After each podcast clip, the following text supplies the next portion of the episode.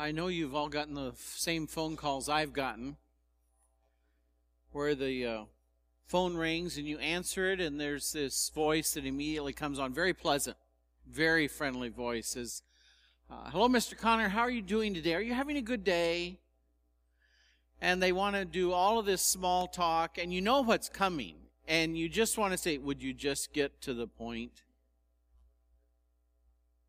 It's even worse if your spouse does it. Where they sit down and said, you know, can we talk? And then they have a few other things they want to say, and you know there's something coming. And they lay out these five or six things, and it's like, okay. And the longer they take to lay out those things, the bigger whatever's coming that they're going to ask you to do, give up, change, never do again, whatever. Well, Paul does that too a little bit in Ephesians. He's really been laying out in chapters 1 through 3 a lot of what God has done for us and what we have as Christians and we enjoy. And he lays all this out. And today we come to chapter 4 where he makes a point.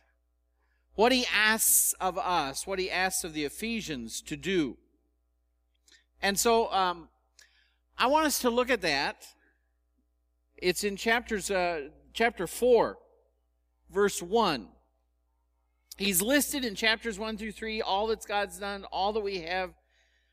And then in 4 1, as a prisoner for the Lord, then, I urge you to live a life worthy of the calling you have received. Now keep your finger there. We're going to go through the, the, the whole passage here. But notice what he says. First of all, I'm speaking to you as one who's already given his life to Jesus. I, I'm his prisoner. And the way he words this, I was looking at a commentary this week. It's, he's really not referring to him sitting in a jail cell. He may be in a jail cell when he writes Ephesians.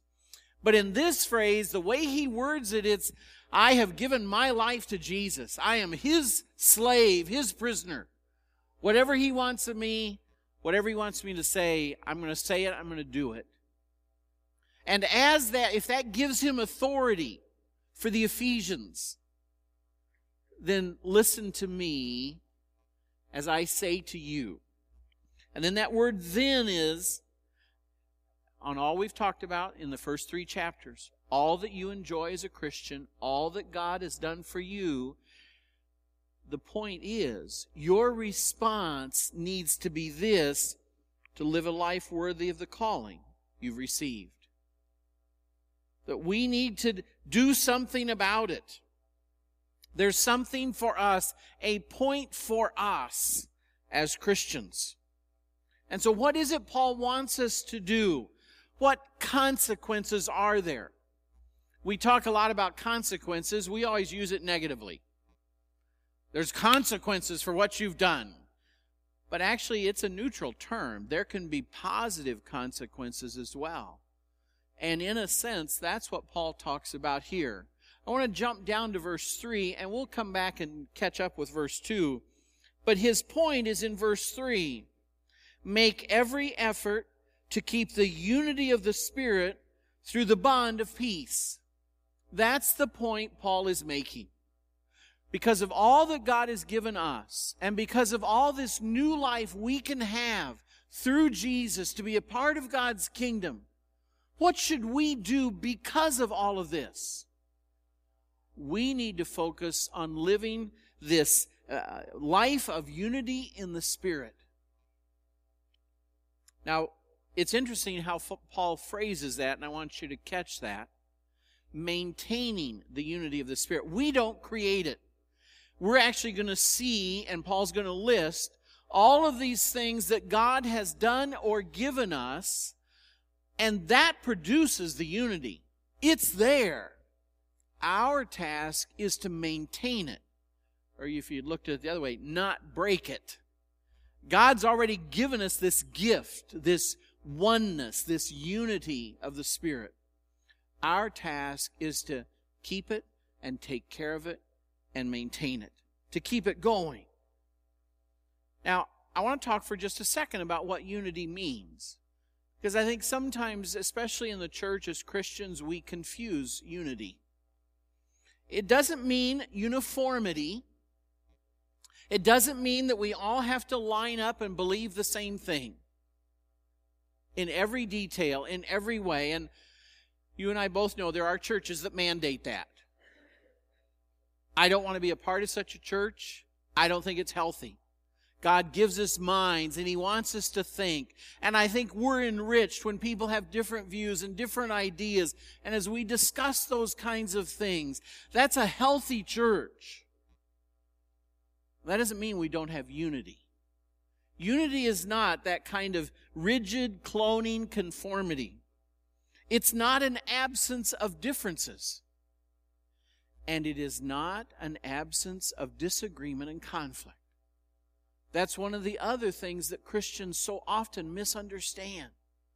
That there's something wrong with us if we ever have conflict, if we ever disagree. That's not realistic. Some of the greatest people in the Bible, we would call them saints, disagreed, had conflict, couldn't work together. So the presence of conflict does not mean there can't be unity. What Paul is talking about and what he asks us to maintain is that sense of we are one team, we are one community, and we are committed collectively to the good of that community, to what we are a part of, and we are committed individually to each other as we are a part of that team. Sure, there will be differences. If you look at 1 Corinthians 12, God wants there to be differences. He designs differences into the church to enrich the church, to make us an orchestra with all the different instruments. So those differences are going to be there. There's going to even be disagreements. Partially because we're all sinners. We're not perfect. But none of that is not is prohibiting us from having unity where we are one. We accept and value each other. We are working towards that same goal of following Jesus and being the church he wants us to be. We are committed to each other so much so we know we can count on each other that if I need you, you'll be there, and if you need me, I'll be there. That's the unity that Paul is talking about here. Why is it so important? Why does Paul make such a, a big deal out of this? Well, I want to use two phrases of Jesus. Unity is important for us. As Jesus says, a house divided cannot stand. And we all know that's true. A church that is divided and fighting, a church that does not have unity, where people don't value each other, that is a weakened church.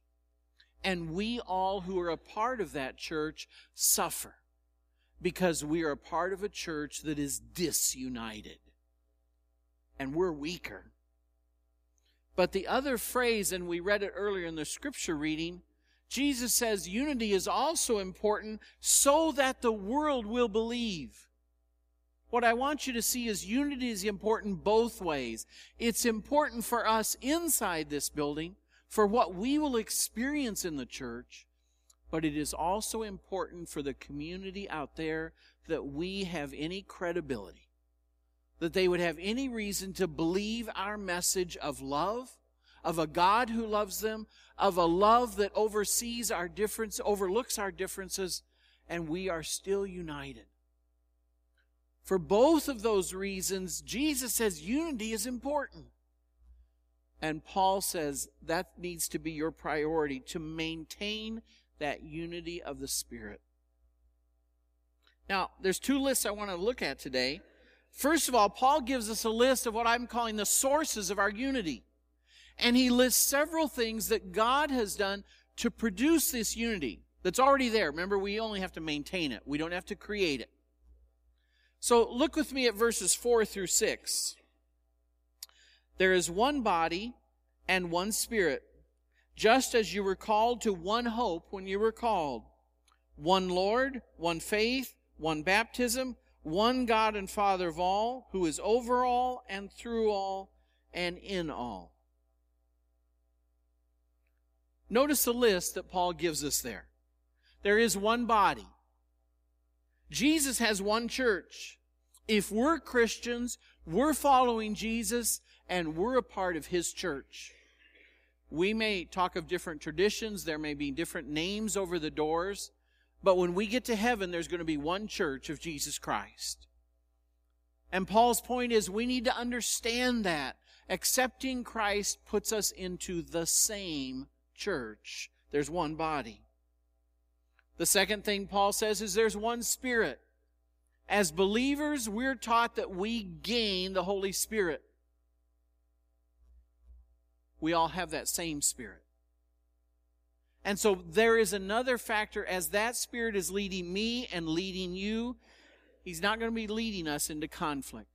He's not going to be leading us in opposite directions. There's one Spirit working in us. And if we're listening to that Spirit, He's going to be leading us in unity, not disunity. The next thing Paul says is there's one hope. We share that common hope. As we come together, as we take communion, we celebrate one cross that gives us hope. The same Savior died for me as died for you. The same Savior died for that person you disagree with or, or you're having conflict with as died for you. And that reminder, that, that old phrase, the ground is level at the foot of the cross. We all meet at the foot of the cross and f- coming to Jesus, to that cross, focusing on His sacrifice for us, that is one more thing that produces unity. That's part of that hope. But I think there's another piece of that hope.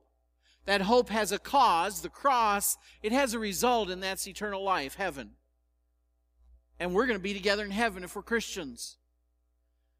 And in some ways, I think we need to realize church is training camp for heaven. If we can't, can't get along here, how can we get along with each other in heaven for eternity? And I think part of what God wants us to do as new Christians is get some of the rough edges ground off in that rock tumbler as the church is tumbling around and we're tumbling with each other and rough edge meets rough edge. But in that rock tumbling, you know what comes out, don't you? Beautiful polished stones. It's hard to relate what goes into the rock tumbler and what comes out. But something beautiful comes out as a result of all that tumbling. And I think that's part of God's design. In the tumbling of the church, sitting next to people that I don't always agree with, just like, what are they doing? The music they like that I don't like, and just on and on the list of differences go. But as we stay together in that church, the rough edges get tumbled off. And we get polished. And we become beautiful, ready for heaven. It's all part of that one hope that we have. The next thing Paul lists is one Lord, one Jesus. We follow the same leader. And if we're listening to the same leader, our disagreements go away. Unity is produced. That's a challenge we all have to realize that if I accept Jesus, I get his followers with him. And I think there's too often as individual Christians today, we think we can accept Jesus without the followers. And that's not how Jesus does it. He says, You want to follow me? Great. Join the group. And there's going to be, I think the 12 disciples had lots of friction. We know the one classic one where the mother of James and John says, Hey, can they have first place? And, and we read right in the Gospels where the other disciples are off in the corner grumbling we don't know whether they were grumbling just because she got in first and they wanted their request too, or they just got beat out or whatever. We know they had conflict. But that doesn't mean they formed two groups to follow Jesus.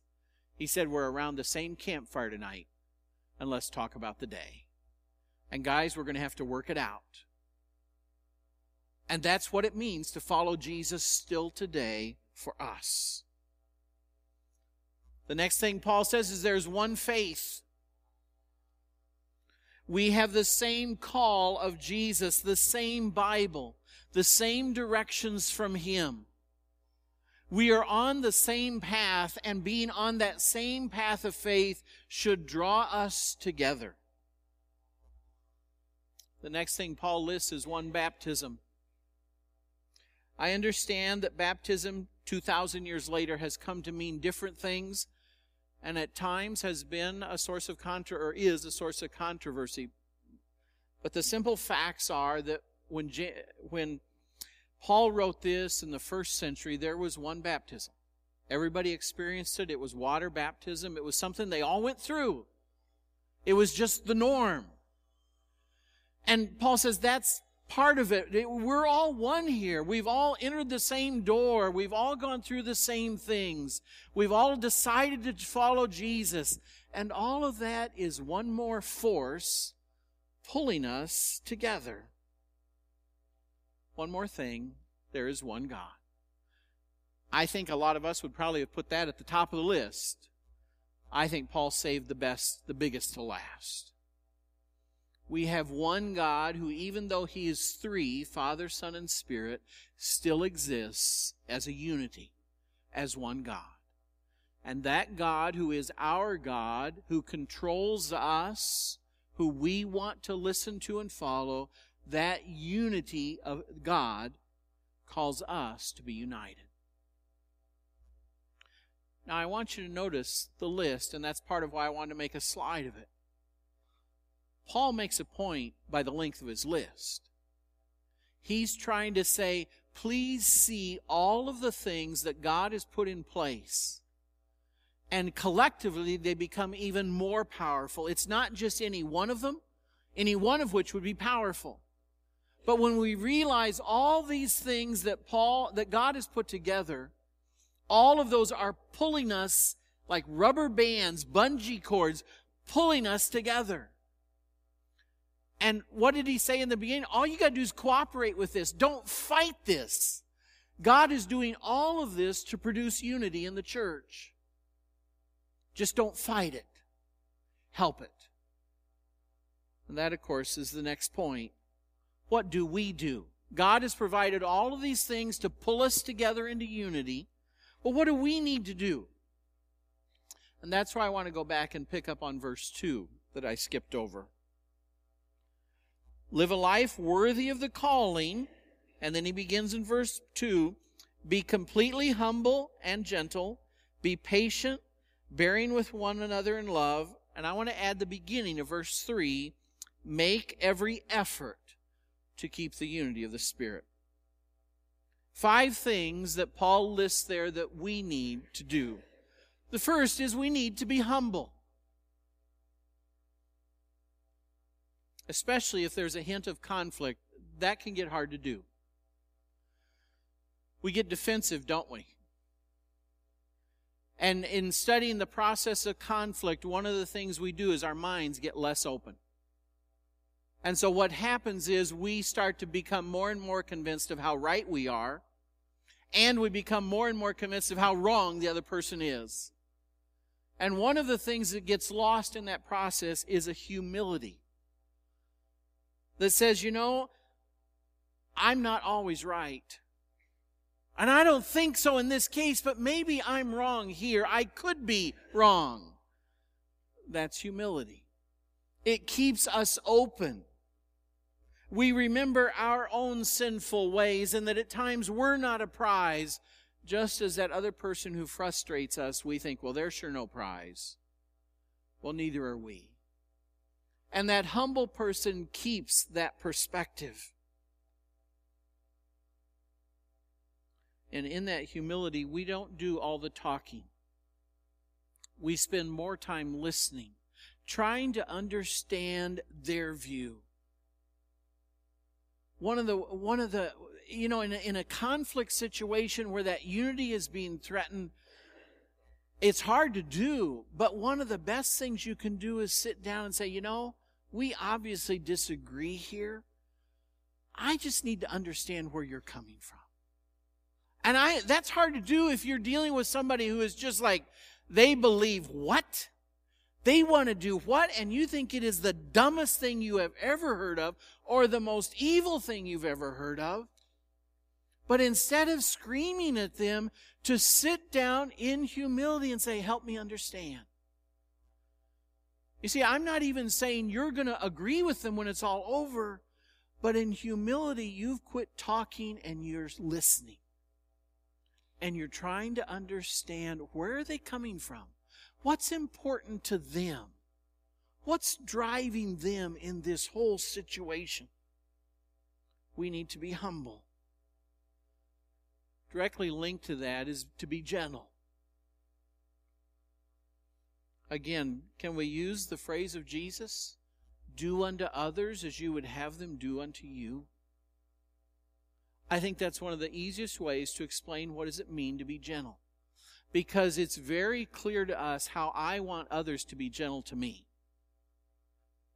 Please be patient with me. Please listen. Please, if you have to yell at me, don't yell loud. Be gentle with me. We, we see that very clearly but do we just as clearly treat others that way?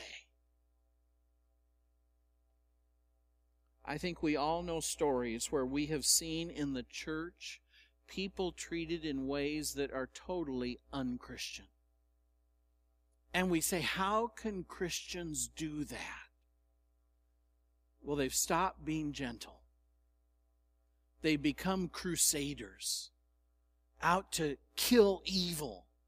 And in the process, they have lost humility and they've lost gentleness. We can have conflict, we can disagree, and we can work through it if we remain gentle with each other. That's Paul's second challenge. And the third one is be patient. People are not perfect. Deal with it. Because the truth is, neither are we. And that's something that it's hard to remember. Because if we remember it, it helps us be patient with other people. And we need to grant people that second and third and fourth chance. And we need to realize that people struggle with overcoming things. And all of those things that irritate us, we need to be patient with them as God is patient with us. How many times has God have had to forgive us? How many times have we come to communion for one more week saying, God, I'm sorry. I blew it again this week. How many times? Well, it depends on how many years we've lived, doesn't it? Because we continue to blow it. And we are so grateful that God continues to be patient with us. And He asks us to be patient with others. I think that's why we need the Spirit. We need the Word. We need Jesus. All those things that God has given us to help bind us together. We need those to have that kind of patience. But we can do that. I thought of an interesting question. When people fail, oh, let me back up. You can tell how a dog's treated by how he reacts to you. If a dog's been beaten and you hold out your hand to that dog, you'll see the dog cower. If a voice is raised, if that dog has been abused or yelled at, you'll see that dog cower. You can tell how they've been treated. When people fail around you, how do they react? What are they expecting from you? Now, this is a painful question, but I think we all need to ask it of ourselves. When people fail around you, how do they react? What are they expecting? Are they cringing because they know they're going to get yelled at? Are they cringing because they know they're in deep trouble? Or are they looking and knowing they're going to get encouragement and understanding and patience? Are we living out that patience with others? It'll show in how they react. The fourth one, Paul says, is bear with each other in love. These all bleed together. They're not distinct, separate things. The, the word that Paul uses here in the Greek is literally put up with a lot. I like that. You need to be willing to put up with a lot. Not put up with a little and then get even. Put up with a lot. The best example I know to help us understand this is when Peter comes to Jesus. And I think Peter thinks he's doing a great job when he says, You mean I need to forgive seven times? And I think Peter's sort of proud of himself at that point. I'm willing to go seven times to forgive. And of course, Jesus blows his socks off because he says, Seven times? Are you kidding me? I need you to forgive 70 times seven. And at which point, as you know, Peter, he walks away mumbling. He's like, Well, I can't do that. I can't do that. But Jesus is making a point.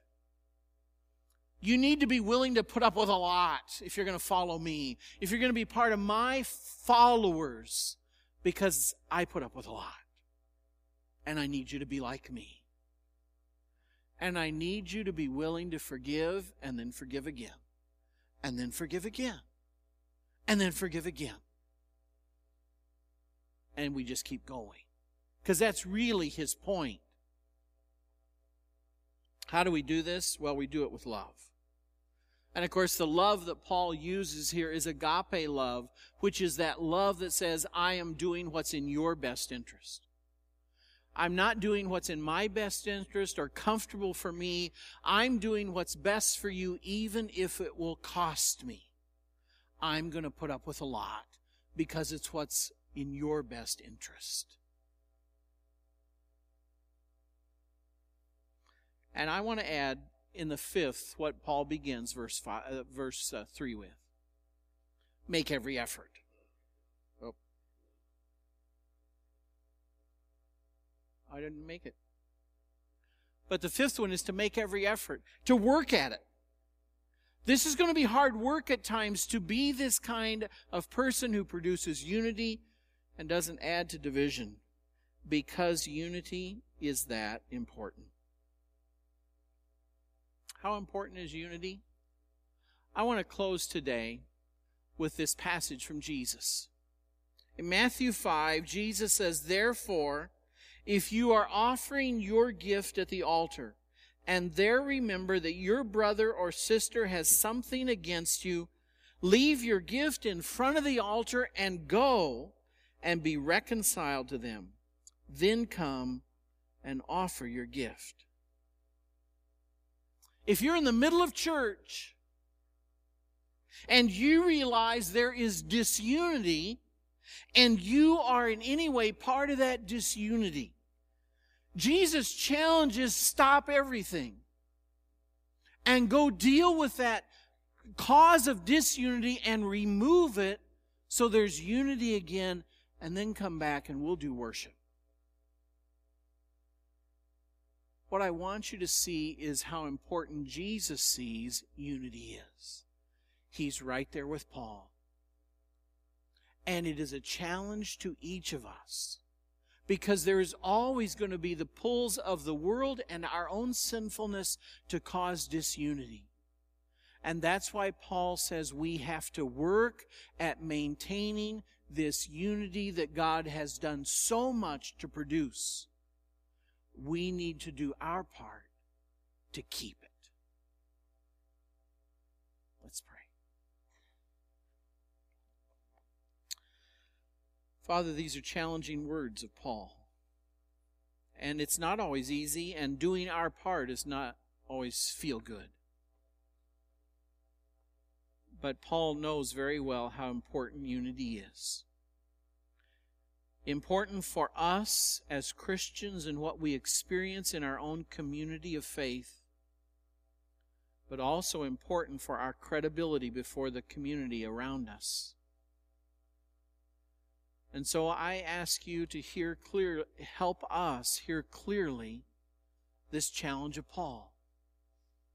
That we would do everything we can to maintain the unity you've created through the Spirit. In your Son's name.